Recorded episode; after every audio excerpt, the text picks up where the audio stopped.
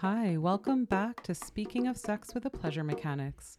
I'm Chris. I'm Charlotte. We are the Pleasure Mechanics, and on this podcast, we give honest, explicit, and soulful advice about every facet of human sexuality. Come on over to pleasuremechanics.com, where you will find our complete podcast archive, just awaiting your listening enjoyment. Over 300 episodes are conveniently sorted for you in our sex index by topic, so you can immediately find the episodes you most crave. Welcome back. We are just home from a 2-week break. It has been a whirlwind of a month.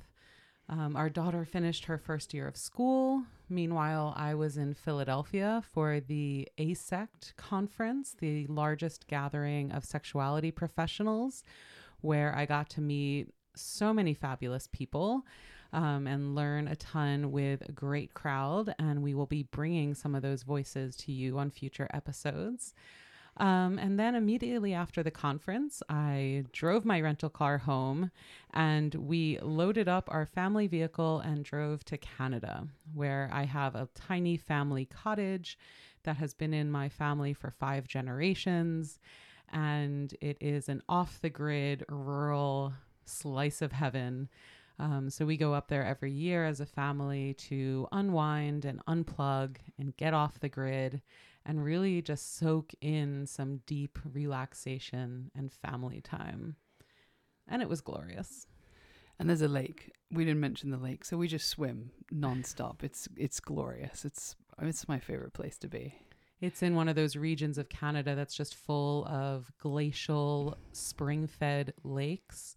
So the water is cold and clear and clean, and there are loons at night and dragonflies and mosquitoes during the day. It's not really heaven because there are still mosquitoes, but it is an amazing opportunity for us to really unplug. And we did just that. And so we were gone for a couple weeks. So we are back. Happy summer. We hope you guys are doing well. And we want to launch into today's episode about non-monogamy thought experiments, about the conversations you can have either alone or with your friends or with your romantic partners about what monogamy and exclusivity mean to you, what you value about them and why, and how this might inform your relationship. Part of this was informed. So as I was packing for the ASECT conference and packing my Pleasure Mechanics uniform and some sex toys for a conversation I was going to have with a partner, I kind of turned to Charlotte and I was like, so I know we haven't talked about it in a long time, but if the opportunity arises and I get to play with someone, can I? And we were, packing for our family trip and dealing with our daughter's end of school. And we were kind of like in this conversation all of a sudden. But it's a conversation we have been in since the beginning of our relationship. And it's a conversation we have a lot of experience with. And so we want to open this conversation up with you all and encourage you to at least start thinking about the boundaries of your relationship, why those boundaries are there, what they offer you, what they do for you, and if those boundaries are flexible or not. So... by the way, my answer was yes, by the way, if it is enlivening and it's not going to impact your connection to our family, then go for it. And that was really generous of you. I, of course, had no time or energy to think about such pleasures. But it was also fascinating to be in this crowd of sexuality professionals with so many queers and kinky folks and also just brilliant, intelligent minds. Which is my biggest turn on. It was amazing to feel the permission to at least give myself like the tantalizing taste of possibility, to pack my bags, to go off on this solo trip. That was really a work trip, but to go off into the world alone for a couple of days, knowing I had erotic agency and also knowing that you trusted me, that you knew and you trusted any decision I make would be kind of filtered through the lens of my commitment to our family. And so what do these conversations look like? Because for most of us, monogamy is an assumption. And it's the worst kind of assumption. It's an implicit, unspoken assumption. in our culture, we get together in couples.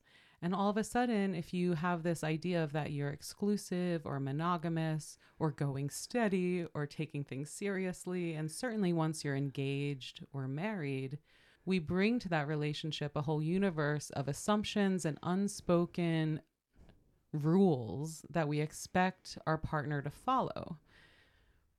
But we get into trouble because it's so unspoken. You might have a different set of rules assumed than your partner does. And so these blurry lines of monogamy cause a lot of heartache and a lot of pain, and also a lot of constriction and shutdown of potential in your life. We did a great episode about this called Explicit Monogamy Agreements, where we really walk you through having an explicit spoken agreement that is present in an ongoing conversation together about the boundaries of your relationship. And I will link to that in the show notes page. And there is also a worksheet where we can guide you through that process in an interactive way. But the first part of this, and where I want to focus today, is on the thought experiment of non-monogamy. I love thought experiments. For me, thought experiments are all about using the power of the human mind to pre-game, to pre-visualize potentials and possibilities for yourself and feel into how you feel about them. Notice your responses. Doing this can save us a whole lot of stress, heartache, and potentially like loss of love in our lives, because we can think through things ahead of time. And we often don't do this when it comes to our romantic relationships, our sex lives. It's like the best use of fantasy for me. So what are your assumptions about monogamy? This is such a huge question, and everyone's going to have a slightly different answer, and you may never have fully examined what you assume monogamy means to you and your partner. For some people, that will include or not include porn, or flirting with people, with strangers, or sharing deep emotional things with exes, or even friends. Mm-hmm. And when we were looking at people's definitions of monogamy, so often it came up the exclusive sharing of sexual and emotional connection with one person. And we need to examine this, right? What does sexual connection mean? As Charlotte said, is that flirting with your barista? Is that sexual connection? Is that cheating? But the one that really trips me up is emotional connection, because it is impossible to have emotional connection with one person. What a sad, limited life that would be. And also, that's just not how humans are built. We have human connections with the checkout person, when you share a laugh, when you're like getting your groceries, like emotional connection is everywhere. It's human. It's everywhere. And to stop having that with every human aside from your partner is seriously troubling. For most people, we don't worry about people's like close friends from college, or maybe they're like coworker friends. And especially if you're heterosexual, there's this assumption that same-sex friends are not as threatening, right? Like you can have all the emotional intimacy you want with your girlfriends, but if you get really close with one of your male coworkers, I'm going to flare, because all of a sudden my position of exclusivity in your life is threatened. So we need to examine this. What do you mean when you say you're in a monogamous relationship? What are the boundaries of that? And what are the values you bring to that? Why are you in a monogamous relationship? What does that mean to you? What does it provide for you? What does it allow you to let go of? So for a lot of people, the idea of being in a devoted relationship creates a sense of security. It's a sense of commitment. I have your back and you have mine. We are doing this life thing together. For a lot of people, that is then extended into the trust that because you are devoted to me, you will not give your energy or resources to others. You will not go too far with other people emotionally. You will not call other people before you call me. There's this sense of being someone's number one and only. And again, we need to examine that. We are not here to espouse non-monogamy or monogamy. We are in a 99.99% devoted, exclusive relationship with one another, Charlotte and I. And we have been for 13 years. But this has been flexible. We have experimented. We have opened up and then closed back down again. We have explored opening up our relationship to a third partner and opened our hearts and fell a little bit in love with someone together. And then came up across the truth of what love and family meant for us wasn't what it meant for this third person, and we needed to close back down. We have experimented with physical intimacy with other people in different ways over time, but always have come back to this. You and me, we're doing life together. We're building our life. We're making our decisions together. We're building a family together. And for us, the family piece was really central. And we felt like for how we wanted to parent, we wanted to keep our relationship closed during these early years of really tending to our child together. And we've always been very clear that as things change, as she ages, perhaps we will open back up again as we have more energy and our child needs us less in a certain kind of time-focused way. So also seasons are so important in relationships, and being clear about when you're shifting from one season to the next and having open communication with your partner and being honest with yourself is so important. And so we see in this how different values can emerge in these conversations. So when Charlotte and I over the years started talking about, because when we got together, so just to set the context, I was in a poly kinky community in San Francisco, going to sex parties every other night. And I had a kind of pod of lovers who are very important to me. And then Charlotte and I met, we fell in love. You had more of a monogamous background. Yeah. With cheating. Yes, I had not fully figured out how to use my sexual energy, and I was a cheater. And I want to mention that because cheating is a form of non-monogamy we don't name as non-monogamy. Mm-hmm. You can have a monogamy agreement and habitually break it and even enjoy breaking it for the thrill of breaking it, mm-hmm. seeing what you can get away with until you get caught. And that's how a lot of people play this card. What is another option of being more transparent and open and honest and having these conversations, even if you choose to stay monogamous? That's what I really want to emphasize here is these conversations, these thought experiments aren't just in preparation to open up.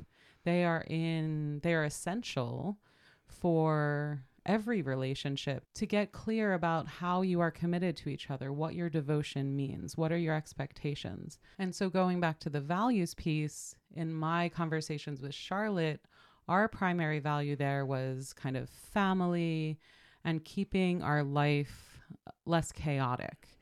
I know from my experience, when I have sex with people, I form emotional connections. I fall in love with people I touch. And I know about myself that if I open myself up to sexual relationships, that is also opening myself up to emotional relationships. And right now, I want to focus my emotional energy on Charlotte, on our child, on this business, on myself and my own physical healing I'm doing right now. But that doesn't mean emotional exclusivity, right? I kind of have the intention of focus and devotion, but we have been able to do that while staying emotionally available and open and falling in love with new people in our community because we have this really explicit agreement that then doesn't feel as scary, right? We can build relationships. We can explore that sense of attraction and desire and longing that can come up for people without it being threatening. That's a light falling in love, not like a super intense love falling in love, but more like a friend. I am so excited and interested in who you are. I want to spend time with you. Let's connect, mm-hmm. kind of. Just little falling in love, not mm-hmm. like that. Yeah, it's a different set of things to address, though on the same spectrum. Right. So in these conversations about especially emotional intimacy, because sexual intimacy seems a little bit more cut and dry. Don't kiss other people. don't have your genitals stroked by other people and don't penetrate other people. Those are rules that we can kind of be like, okay, that makes sense to me. What does emotional intimacy look and feel like?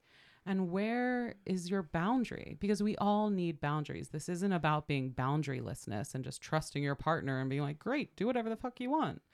We all have to find our boundaries of what feels good and what starts to make me feel less safe, threatened, less stable. A lot of this in the end comes back to time and attention.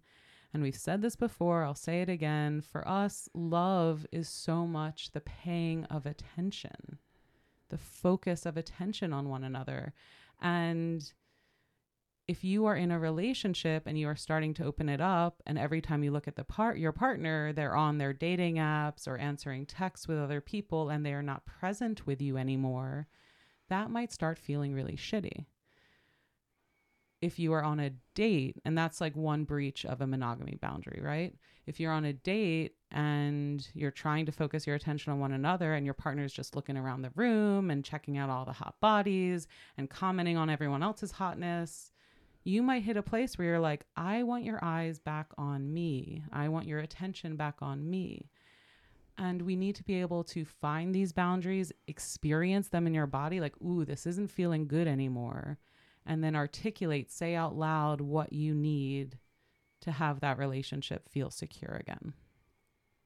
And people are going to be so different in this realm. And this is why conversations are so important to have, especially when it comes into fields like online porn, online chat, paying for custom porn. Like, there's a brave new world of sexual exploration out there.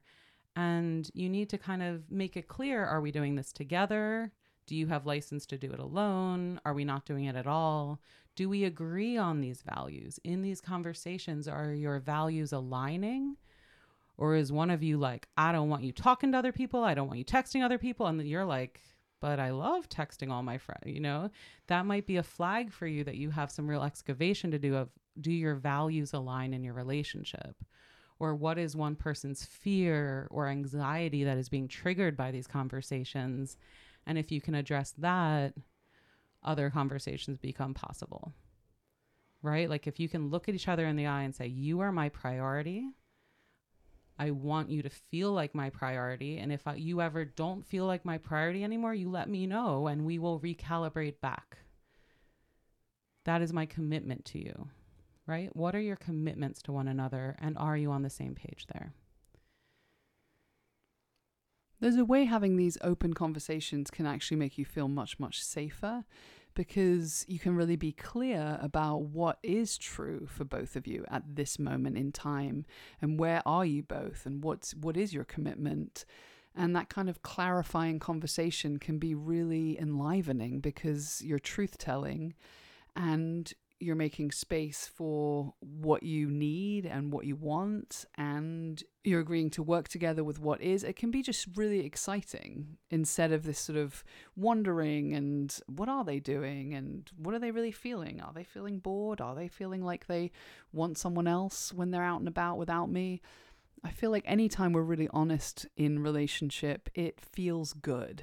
Even if it's hard and uncomfortable, there's still like a really deep sense of satisfaction, I think, when we are telling the truth with each other. So we need to consider the wide range of ways we can be in relationships with one another, ways we can be devoted and committed to one another.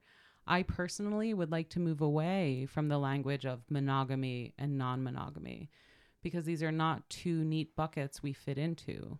We all choose how we share physical intimacy, emotional intimacy, spiritual intimacy, intellectual connection with other people, and how much space our primary relationship or our family relationships want to take up in our lives in different seasons.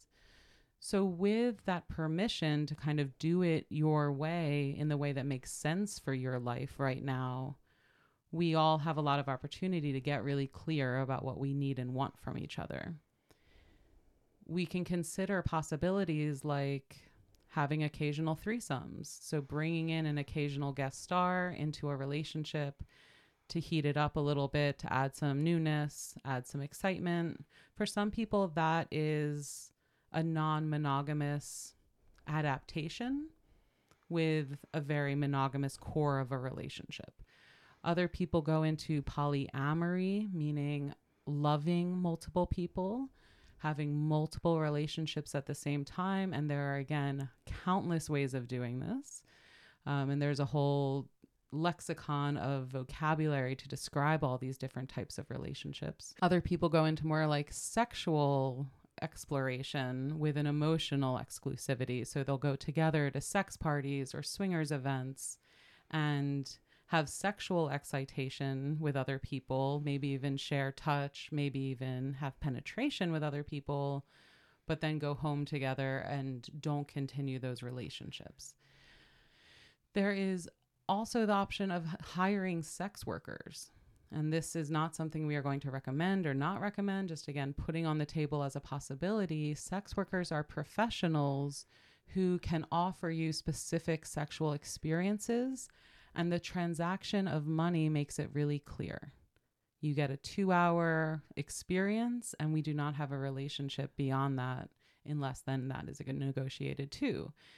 And so for some people, if say you're a bisexual in a relationship and every once in a while you want a specific sexual experience that your partner can or won't provide for you, it's not even about being bisexual. That's just an example. We all have specific sexual experiences that our partner can't or won't provide for us. Queerness, fetishes, just very specific longings. Sex workers can be great for this. And I recently, so as I was packing for ASECT, I tapped into this truth for myself. Like, I need a good flogging sometime soon. Just like a really good powered out flogging just to kind of move some tension from my body. And Charlotte's probably not the best person to give me that flogging. I don't have a lot of skills in that department. I have other skills. That one is not one I'm really proficient at. Right. And if I'm looking at something of like stretching my limits, take me on this kind of endurance journey, I don't want my sweet caring wife to be the one to escort me on that journey. So for this, I might hire a pro-dom who's great at flogging and can push my boundaries with real safety and contain that relationship within that transaction. So I don't have to get on FetLife, start flirting with people, start sharing who I am, start building trust and intimacy with other people. I can skip that process by hiring someone. And that doesn't make it less intimate or less human or make that experience we're sharing less real. It's just very clearly defined. It has boundaries. And this is the power of boundaries. We often think of boundaries as something to keep away the things we don't want, a fence to keep intruders out. But what boundaries also do is they contain a space, they create a zone where you know what is possible and you know what will and will not happen. And within that realm, we can play more freely. This is the role of rules in sports. If you know what happens when you step on the soccer field, you can play as hard as you want because you know what will and will not happen. And everyone agrees to that, and you go and you play the game. And so if we think of relationships as these living, breathing entities that need boundaries in order to thrive, we better get more deliberate about talking about what those boundaries are. What do you need for your relationship to be as vital and loving and supportive of you as possible? What do you need from yourself? What do you need from your partner? What do you need to stay out? What do you need to stay in? And you can have this as an ongoing conversation. This happens over time and it will change.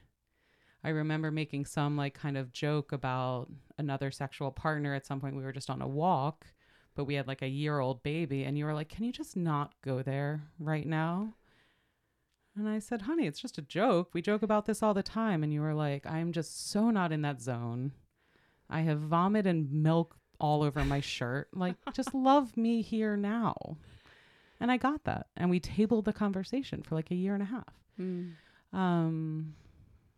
And this new conversation about flogging, for instance, like have been exploring that in conversation and as a thought experiment, because that is a departure from what we have been doing. Right. For many months. It's not one conversation. Right. It's several conversations of like, how does that feel? What would feel okay? What wouldn't feel okay? Like just really exploring it.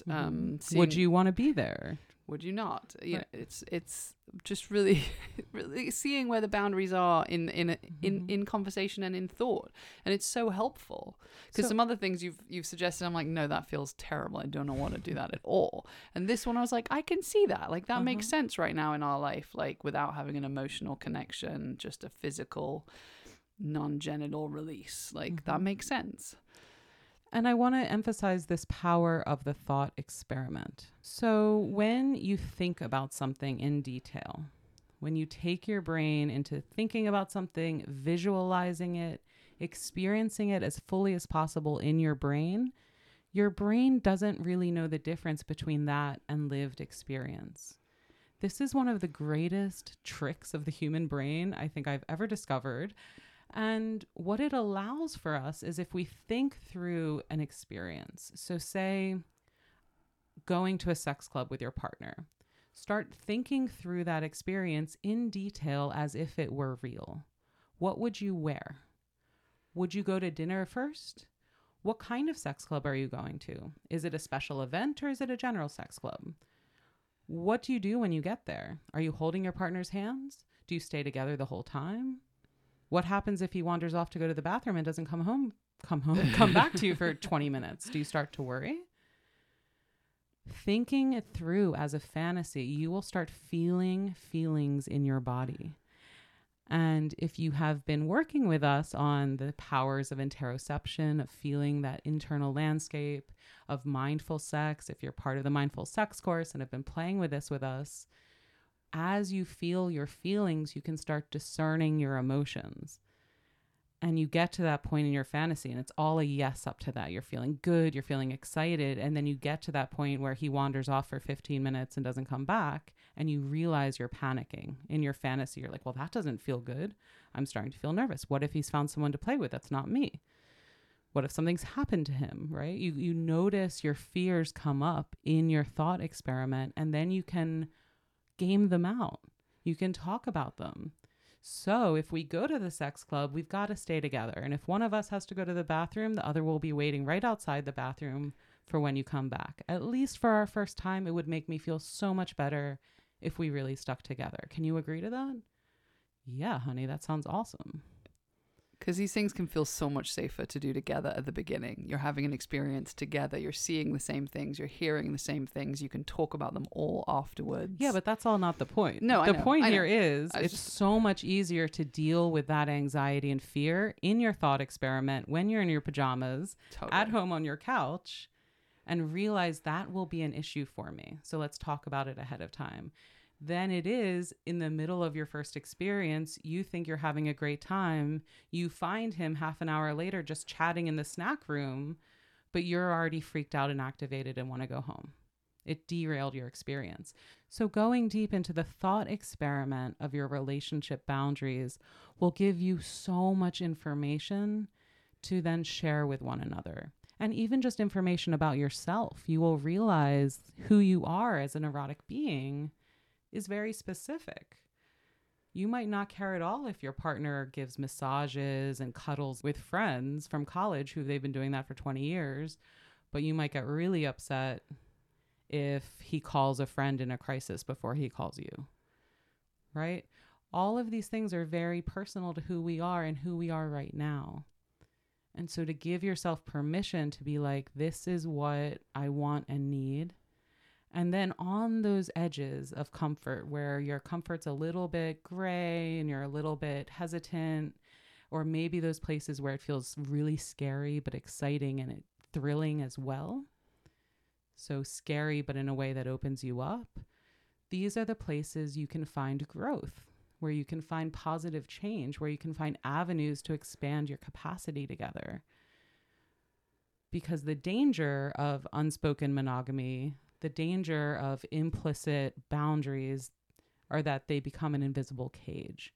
and they cut off emotional connections, social connections, intellectual connections that are important to you in your life.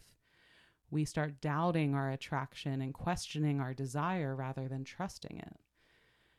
And when your head turns and you see someone at a work event that feels really thrilling to you and your whole body wants to go talk to them, maybe we need to trust that and also trust our committed erotic agreement. And for me, some of the most exciting, thrilling connection is the erotic connection without the sexual component. We'll talk more about this on future episodes, but what happens when you allow yourself deep erotic connection with other humans without the distractions of sharing a sexual connection? There's something there to explore. All right. So we hope that this conversation has at least given you permission to think about the boundaries of your relationship, spoken and unspoken, to start carving out the rules and boundaries and requests that will make you feel more enlivened in your relationship, and start getting rid of the boundaries that maybe don't serve you. Start finding avenues of exploration together so you don't feel like exclusive devotion to one person is a cage, but rather the greatest choice you're making in this moment. We love the word devotion for this.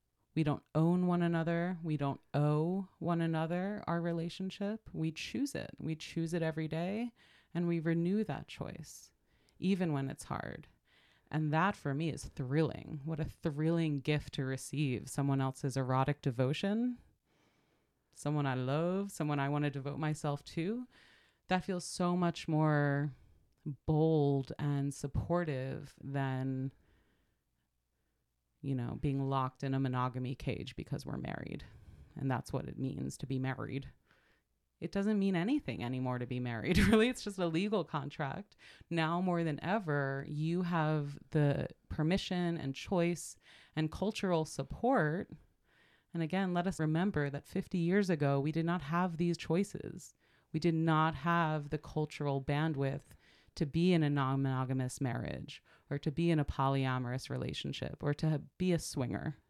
These things were not permissible. They're permissible now.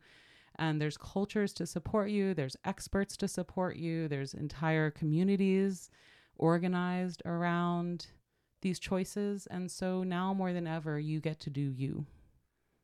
But the first part of that is exploring what that even means, what it looks like for you. What are your specific values around this question? And what kind of relationship do you most want at this point in your life?